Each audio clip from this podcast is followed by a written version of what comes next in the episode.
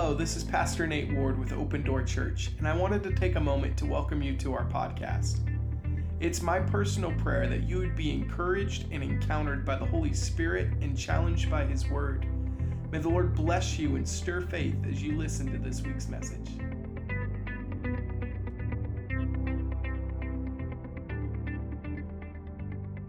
I haven't been here in almost a year. I left in April of last year. I still love the Lord, and I'm still doing good. And so, if any of you guys were worried, I'm still alive. But it's good to be back with y'all. I had an amazing time with Pastor Nate up at Men's Retreat, and had a blast up there, and would love to catch up with all of you guys. But I would like to also get into the Word of God, so let's do that. If you want to turn in your Bibles to Genesis chapter 5. I'm going to talk this morning just about pursuing Jesus, loving Jesus. And, when I came in this morning, I came in just to pray for service, and I just started singing a song when I came in. It was that was just something the Lord put on my heart. I was just, that song, "Open the eyes of my heart, Lord, I want to see you." And I came in the sanctuary just praying for the service. I just began to sing that song. And guys, I just really want to encourage you. God wants you to see Him. God wants you to know Him. And you can. You can see Him. You can know Him. You can have a relationship with Him, and it can be deep, and it can be personal. And so in Genesis chapter 5, verses 21, it says, "And Enoch lived 65 years and begot Methuselah. After he begot Methuselah, Enoch walked with God 300 years and had sons and daughters. So all the days of Enoch's life were 365 years. And Enoch walked with God, and he was not, for God took him." And that's the only thing the Old Testament says about Enoch. If you flip with me real quick, we're going to go over to Hebrews chapter 11. And in Hebrews chapter 11, verses 5, it says this: "By faith Enoch was taken away so that he did not see death, and was not found because God had taken him. For before he was taken, he had this testimony, that he pleased God." What's crazy, if you look at this guy, all we really know about him is that he walked with the Lord, believed the Lord, and pleased the Lord. He walked with the Lord, he believed the Lord, and he pleased the Lord. We don't know what he did for a living. We don't know if he had any great accomplishments in his life. We don't know, really nothing else about him. We don't know if he was a great father or not. We don't know who he married. We don't know whether he was good at sports, whether he played sports. But what mattered at the end of it all, what we're reading about, is this man pleased God. He believed God, and he pleased God.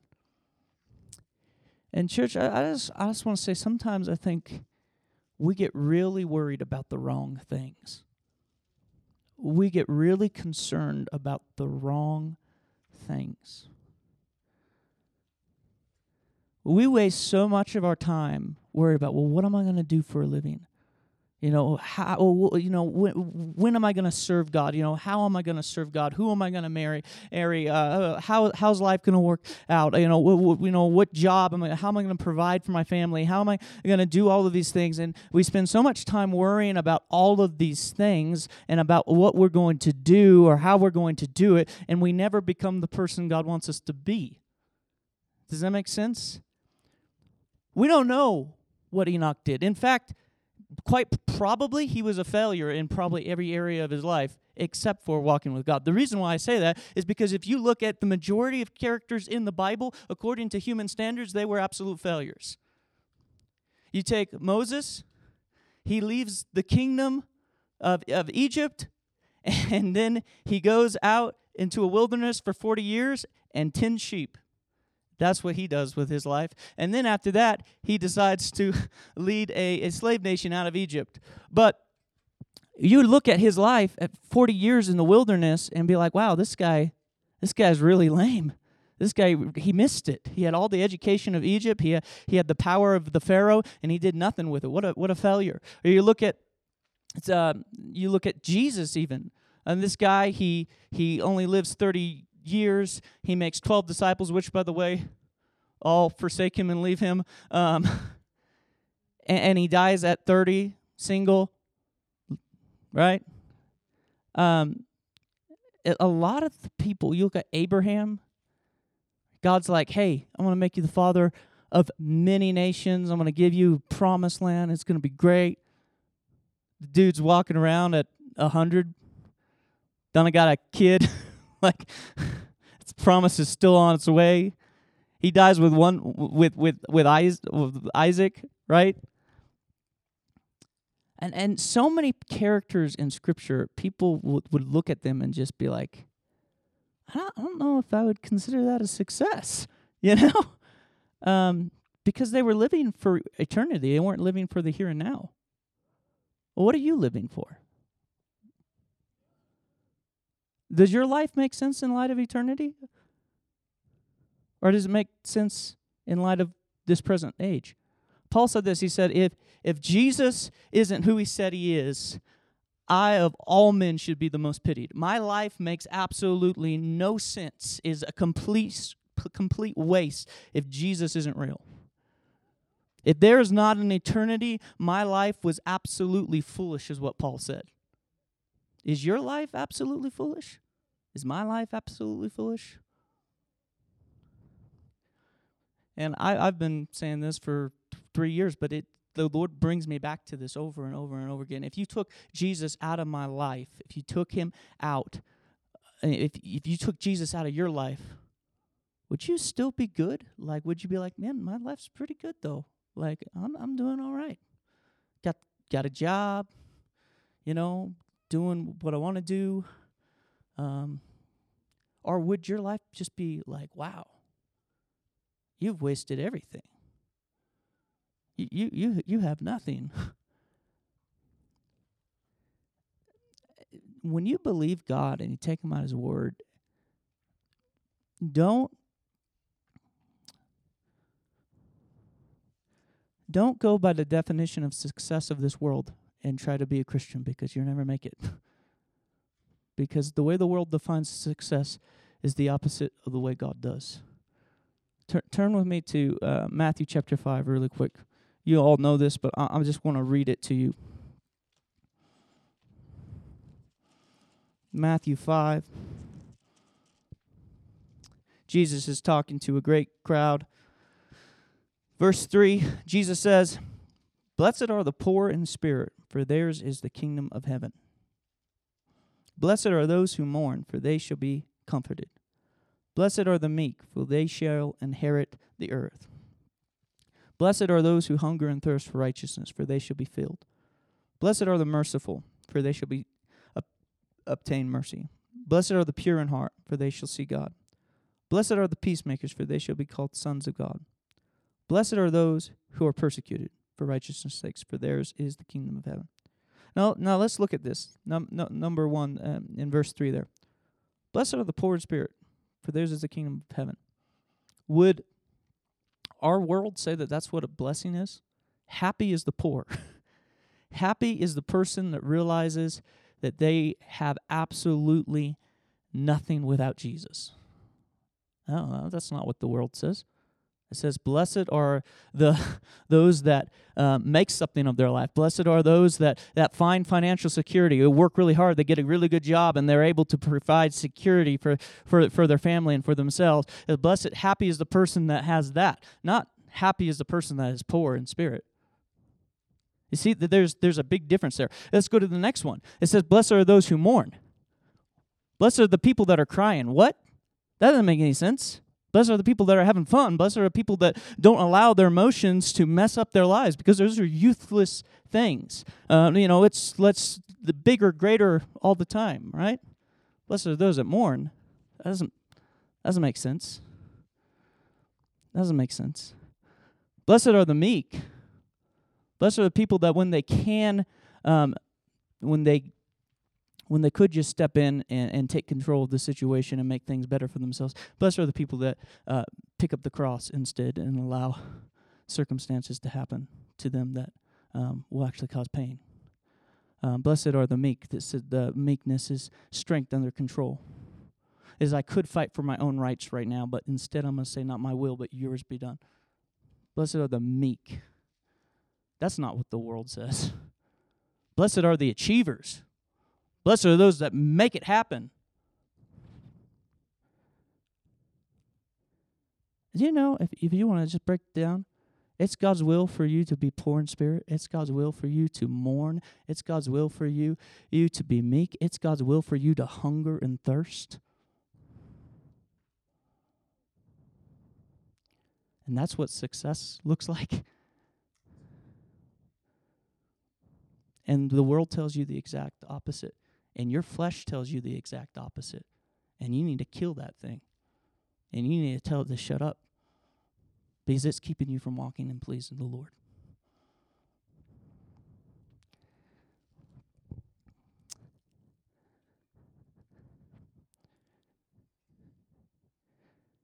You know, and just was praying, just, Lord, I want to seek you, and I want to help others seek you.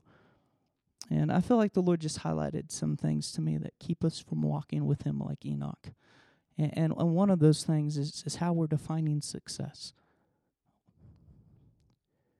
And one of those things is living for the here and now instead of living with eternity values in view. One of those is allowing the pressures of life to dictate what you consider success rather than the will of the Father to dictate what success is. And if you're out to look good in the sight of man, you'll never look good in the sight of God. And in fact, if you're afraid of being a failure in the sight of man, you'll never be a success in the eyes of God.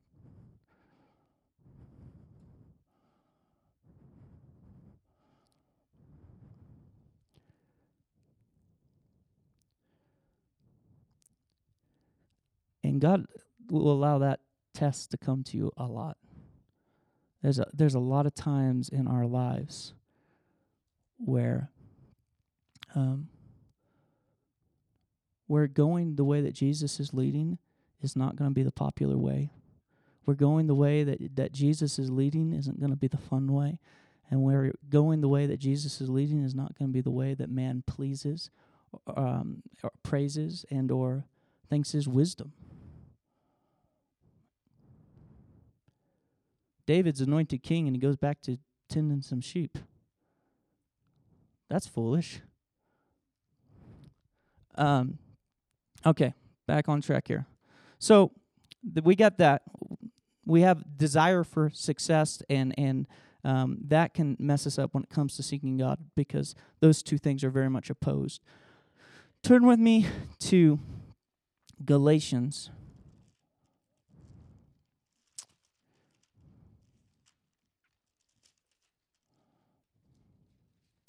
See, when I first heard this story about Enoch, I was pretty young. I was probably 6 or 7. I grew up in church. And one thing you'll run into is like, man, I wish I could walk with God like that, but I can't because I'm not Enoch. Like, he must have had a special line. He must have, he just must have been cool enough that, and thankfully, I grew up in church and I had a mom that knew her Bible, and she told us all the time, listen, it does not matter who you are or who your mom is or who you came from, and God shows no favoritism, and it is about if you believe the gospel or not. It is about if you believe Jesus or not. It's about if you make him your Lord and your master, he will come into your life. It's not about who your mommy or your daddy is. It's about whether you believe Jesus or not. And a lot of times we can think about this Enoch. We think, oh, well, he had that great relationship with the Lord because he was elect, or he was just special. He wasn't. He had that relationship with the Lord because he believed God. He had that relationship. He didn't have good. His parents were Adam and Eve. Like, if you want to get down to it, and his forefathers, they brought us all into sin. It says that his fathers were wicked, and then his sons. If you follow down, it says shortly after that, you have Noah shows up, and God's like, "There's no one righteous on this whole face of the earth. Like, I gotta, it's just Noah and 7 others." He wasn't circumcised. It wasn't because of the things that he had done, and it was because he believed God. And one of the things that's going to keep you from seeing Jesus, one of the things that's going to keep you from pleasing Jesus, is if you think you have to have some special pedigree in order to actually seek him. And that's what the whole book of Galatians is going after. Paul is pretty ticked, actually, about this. So Galatians... chapter, I believe it is 2, verses 6, it says this: "But from those who seem to be something, whatever they were, it makes no difference to me. God shows personal favoritism to no man." God shows personal favoritism to no man. And it goes on, and it talks about how the Apostle Peter, he believed in salvation through faith. He believed it was all because of who Jesus is, not because of who we are. But then he started playing the hypocrite. It says when some Jews showed up from Jerusalem that he started playing the hypocrite. He started being, it's all about, being a Jew. And Paul says that he rebukes him to his face.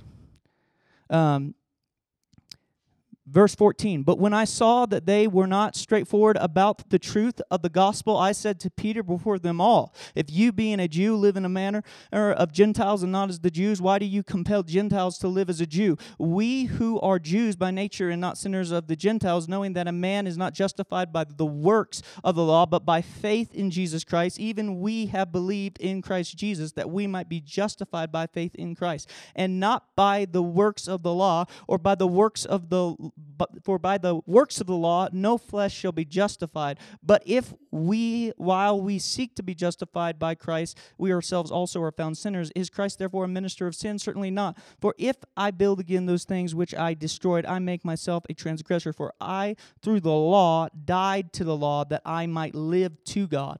I have been crucified with Christ. It's no longer I who live, but Christ lives in me. And the life which I now live in the flesh, I live by faith in the Son of God, who loved me and gave himself for me. I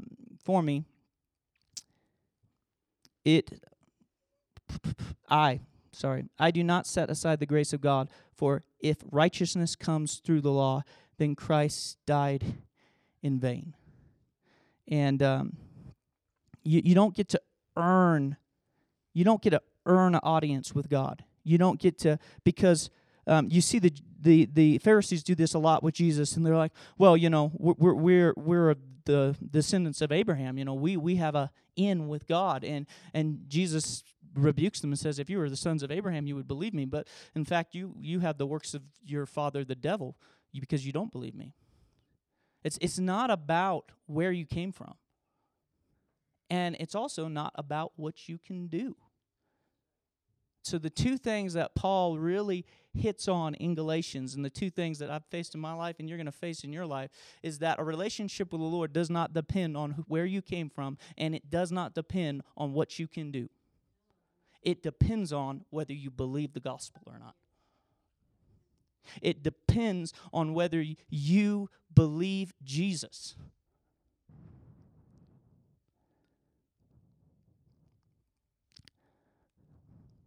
So, can you walk and talk with God like Enoch? And again, a lot of times we're like, "Well, I don't know, because maybe he was just special." God shows personal favoritism to no man. Okay? And then maybe you think, "Well, maybe he just worked really hard. Maybe he never sinned, he never messed up, and that's why God did that." I want you to read with me Galatians 3. This is so powerful. Verses 1, O foolish Galatians, who has bewitched you that you should not obey the truth, before whose eyes Jesus Christ was clearly portrayed among you as crucified? This only I want to learn from you. Did you receive the Spirit by the works of the law or by the hearing of faith? Are you so foolish, having begun in the Spirit? Are you now being made perfect by the flesh? Have you suffered so many things in vain, if indeed it was vain? So what Paul's saying is, you started off well. You believed the gospel. You believed that it didn't have to do what your family was from, and you believed that it wasn't about what you did, but that by grace you were saved. That's how you started out. But now you're going backwards. You're trying to be like, okay, I got to do all of these things, and I have to obey the law in order to be justified to be justified in God's sight. And Paul says, who has bewitched you? That's strong language. Who's deceived you? Who's pulled the cloak over your head? Who's bringing you back under the law? In fact, it continues on. It says, you've fallen from grace if you're trying to be justified by the works of the flesh.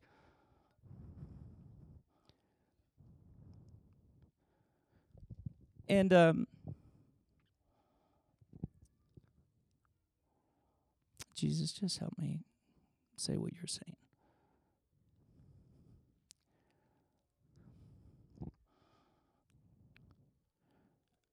Church, you're never going to earn an audience with the Lord. And you don't need to. When you sinned and messed up, even way back in the garden, it says that God went looking for them. He said, Adam, Adam, where are you? God loves you. God wants to have relationship with you. God wants to redeem you. God wants to set you free. God wants to forgive you of your sins. God wants to take your sin and put it on His Son and make Him who knew no sin to be sin for you, that you might become the righteousness of God in Christ Jesus. He willingly put His Son on the cross so He could willingly embrace you.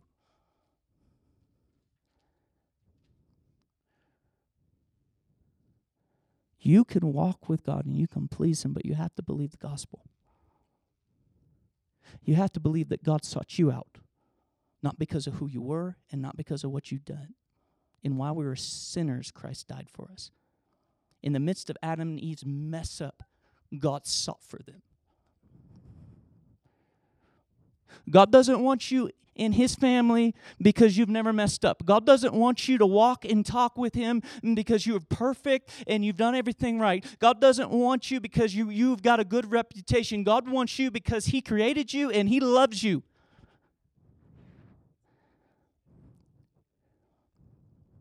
He loves you. Turn with me to Isaiah 61. Do you believe the gospel? Are you beholding Christ? Do you believe the gospel? Are you beholding Christ?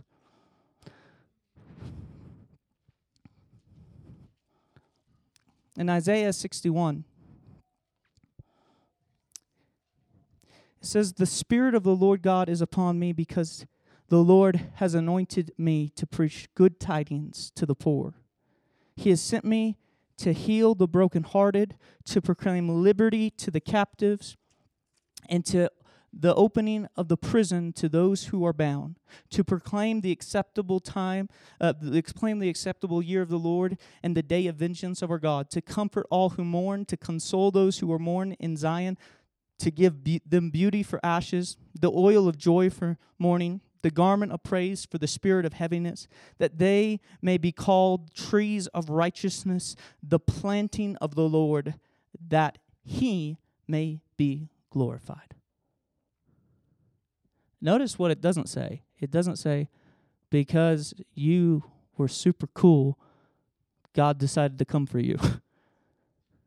Because you did everything right, God decided. He came for you in your mess up. And He came to do this for you.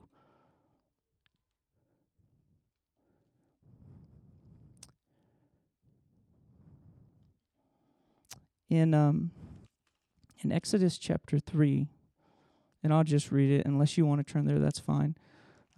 But in Exodus 3, there's something that stuck out to me this last time I read through it that just, it really gripped me.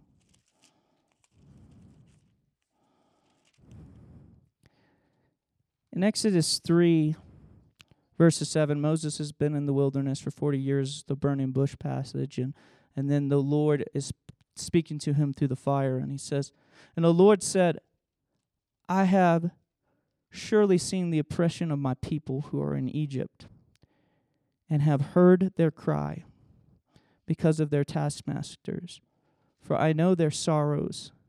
So I have come down to deliver them out of the hand of the Egyptians, and to bring them up from the land to a good and large land." You jump ahead to verse 9, it says, "Now therefore, behold, the cry of the children of Israel has come to me, and I have also seen the oppression with which the Egyptians oppress them.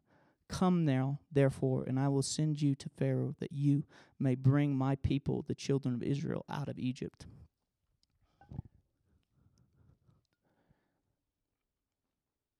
Adam and Eve sin in the garden. They go against God. They rebel against him. They cover themselves up with fig leaves, which have big thorns on them. They're in pain. They're in shame. They're in suffering. They're hiding. And also, they're probably pretty ticked at each other, because we see later on they're just throwing slugs. They're like, "Oh, no, it was her fault," you know. In a mess. And God comes looking for them. Children of Israel, in a mess. And God comes looking for them. Jeremiah 29:11, that verse we love to quote. "I know the plans I have for you, declares the Lord, plans to prosper you, not to harm you, give you a hope and a future. And in that day you will pray and seek my face. And if you seek my face with all of your heart, you will be found. I will be found by you, declares the Lord." And that's after he told them, listen, because of your wickedness, because of your junk, and that you're not repenting, you're going to spend 70 years in captivity. But I'm going to listen to you when you pray and when you seek me. Why is he going to listen? Because they believe that he will. Because they believe the gospel. Because they believe that God's good and that he's going to respond. See, Jeremiah is giving them a promise. Hey, you're going to be in captivity. There's going to be some consequences for the actions here. But take heart. God hasn't given up on you. He hasn't thrown you away. Adam and Eve, he's calling your name. He didn't just quit on you, but he has a plan. And if you would trust him, if you seek him, he will be found by you, declares the Lord. But do you believe that he actually come near if you seek him? The reason I read the Exodus is it just grips me, because it says that God says, "I see their pain, I hear their cries, I'm there, I'm involved with my people." Sometimes when we're going through stuff, we can feel like God's a million miles away and doesn't care. I want you to know that God's very much aware of your situation. And he is he's grieved over it more than you are. I also want you to notice it's when they cry out to the Lord that it says that he comes down to save them. It says, "I've heard their cry. I'm here because they called, because they put their faith in me. I'm here." It's really a funny thing if you're looking at it, because God's talking to Moses, and he says, "I've heard my people, I've seen their suffering, and I've heard their cry. They're crying out to me, and I've come to save them." It says, "I've come down to deliver them." It's almost like, "Moses, if you're not going to do it, I'll get someone else, but I'm already down here. I'm coming to deliver." And Moses is like, "Well, I can't. And God's like, you can. But if Moses would have kept, like, excusing, God would have just knocked him out of the way, because he came down to deliver his people. God responds when we cry out. He responds to us. He's not oblivious of us. Case in point, go to Psalms 3. I know I'm reading a lot of Scripture, but you know what? I would rather you put your faith in God's Word and not my word. So that's why I use a lot of Scripture. Psalms 3 is incredible, and the important thing to note in Psalms 3 is the little notation at the top of when it was written. Psalms 3, a psalm of David when he fled from Absalom, his son. Okay, so what you're about to read, David's writing when he's fleeing from Absalom, his son. This is what's happened in David's life so far. He's been anointed king. He's been faithful. He went and, took care of the sheep, slew Goliath, served the Lord faithfully during the craziness of King Saul. God's like, this is a man after my own heart. And then he gets prideful and complacent. He sleeps with Bathsheba, kills Uriah, child dies. And all this while David has a hard heart. I mean, he had a hard heart the entire time that Bathsheba was pregnant, because as he didn't repent of his sin until Nathan shows up after the child's born and rebukes him. So over a year, probably two, David's living in sin and completely okay with it. He's living in sin, and he's not repentant.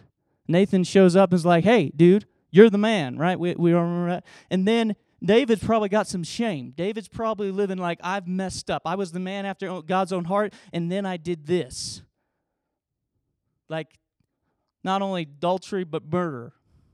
And then what has happened was his son Absalom grew up, and he didn't rebuke Absalom. He didn't correct Absalom because he was ashamed of his own misfortunes probably. And now Absalom's taken the kingdom from him, and he's running away.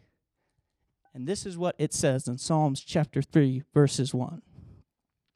Lord, how they have increased to trouble me. Many are they who raise up against me. Many are they who say of me, there is no help for him in God. You ever feel like that's you? You ever feel like there's no help for you in God? There may be help for Enoch in God. There may be help for Peter and God, but for you, you've messed up too bad. The voice of the enemy, the voice of our culture, is going to consistently ask you that question. It's consistently going to infer, there's no help for that man in God. And I want you to notice David's response to this question. And again, he's writing in the midst of pain. He's writing as his son is taking over the kingdom, and he should have no basis. He should have no confidence to come before the Lord. But look what he does here. There is no help for him in God, but you, O Lord, are a shield for me, my glory in the one who lifts up my head. I cried to the Lord with my voice, and he heard me from his holy hill. I lay down and slept, and I awoke, and the Lord has sustained me. I will not be afraid of 10,000s of people who have set themselves against me all around. Arise, O Lord, save me, O my God, for you have struck all of mine enemies on the cheekbone. You have broken the teeth of the ungodly. Salvation belongs to the Lord. Your blessing is upon your people. Here's David in the midst of a mess, and you know who he turns to, you know who he puts his trust in? God.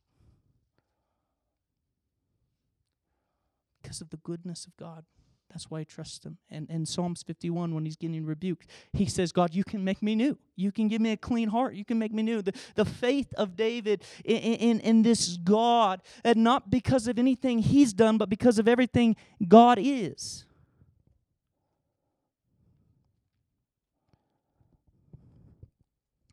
You can walk with God. You can please him.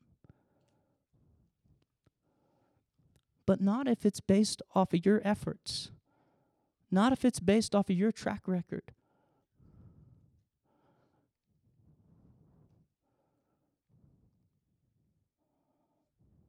If you're coming to God and you're trusting him to meet you because of your good deeds or because of how you've lived your life,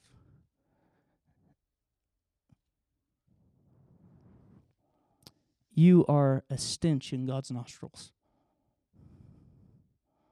And that is wickedness in one of the highest degrees. Because you're exalting yourself to be your own savior. And you're saying what Jesus did on the cross wasn't good enough. That you have to add to it. And that you can actually earn God's favor by yourself. and you can earn God's approval by yourself, and you can earn access into his nearness by yourself. That's wickedness. What are you allowing in your life to keep you from pleasing God? What are you allowing in your life? Thoughts, accusations, mindsets that are keeping you from pleasing God, from believing the gospel. Has Satan talked you into thinking that, well, I'm just not one of his favorites. I'm just not elect. Has Satan talked you into that? Has Satan talked you into, I have to add, I have to be good enough, I have to do it? Has Satan talked you into that? Listen, you can start well and end bad. And you can be bad and end well. That's why Paul's right in the book of Galatians. These guys started out well. They started out believing the gospel, and that's why they get to receive everything. And now they're trying to be perfected by their works.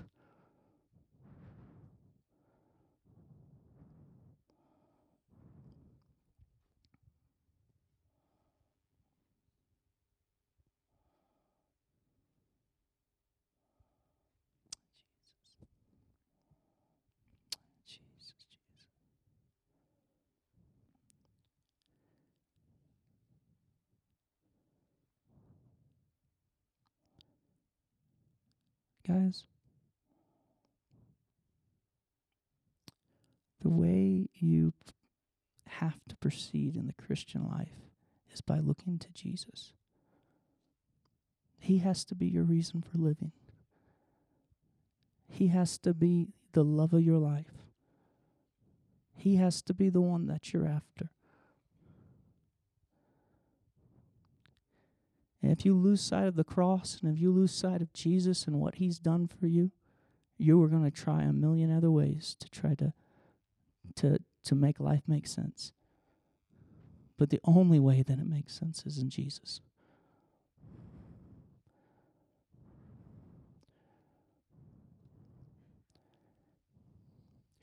And that doesn't mean that your life's going to be butterflies and rainbows. That doesn't mean everything's going to go good for you. You look at Jesus' life. He grows up in a family doesn't like him. He grows up with close family members that don't understand him. His friends that reject him. He goes to a cross. He dies.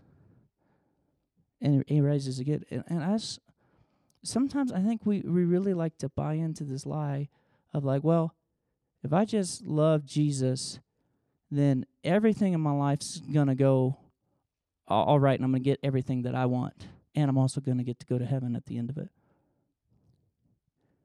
And if that's all you're living for, just to have a good life and get into heaven at the end of it, you're so missing it, because eternal life is knowing Jesus. Eternal life is getting to know him. And he's going to lead you through the valley of the shadow of death. He's going to lead you through hard times. He's going to lead you through times where life doesn't make sense. He's going to ask you to believe things that are hard to believe.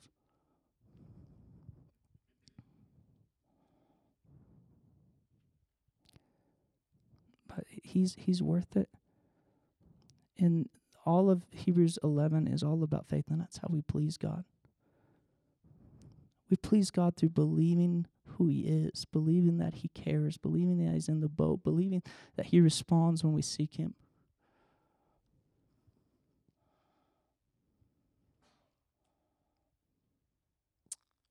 The way you're transformed is beholding Christ. It's looking at Jesus. And that's when you're changed from glory to glory to glory.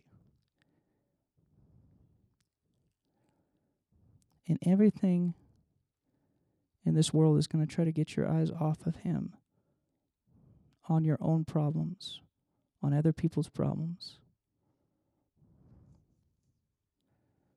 Just keep him the center of your life, church. You can know him. Believe the gospel. Believe that God loves you.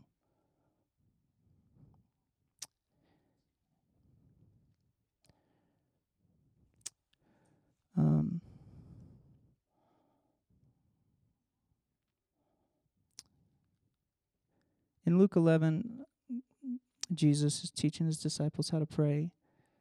And he's saying, you know, knock until the door's open. Seek until you find. Ask until you receive. And he's talking about that in context of receiving the Holy Spirit. And I just want to encourage you guys that God loves you and that you need to keep knocking and you need to keep seeking, because God is going to move. God is going to answer, and he's going to step in.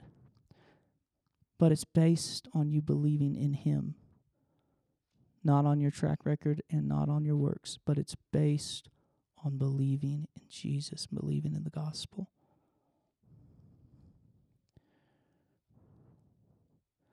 Last story that our talk about, and then I'm going to close. But there's this lady, a Gentile lady. She comes up to Jesus and she says, "Jesus, you know, heal my daughter. She's demon possessed." And Jesus, he doesn't listen to her at first, and she keeps on asking. He says, "Jesus, you know, heal my daughter." And Jesus says, "You know, I wasn't sent for you. I'm here for God's people, and you're a Gentile." And this lady, and this is all in Matthew 15, but this lady says, "Yes, God, that's true, but even the dogs could eat the crumbs from the table." And Jesus stops and goes to everybody. He says, "Look at this woman's great faith. Woman, your daughter's completely healed." And what's interesting with that story is that when she starts off, it seems like she's pretending to be a Jew. She calls him Jesus, son of David. She's trying to sneak in. And then Jesus is like, "No, you're a Gentile." And she goes, "You're right. But I believe in the goodness of God, and I believe that you're a good God, and you answer those that seek you." And Jesus says, "You're absolutely right. May it be done." Do you believe that he's good? Do you believe that he sees what you're going through? Do you believe that he cares about what you're going through? Do you believe that he wants to move in your life? Listen, the Spirit of the Lord was upon him to set captives free. He came to set you free. He came to bring comfort to those that mourn. He came to bring sight to the blind. God came for you. But you've got to believe the gospel. You've got to believe the good news. If we can put some music on, Nate, that would be great. Church, I would love to pray with you today. And I just want to encourage you to seek Jesus. I want to encourage you to believe the gospel, believe the things that Jesus says about you. Believe that he wants to know you.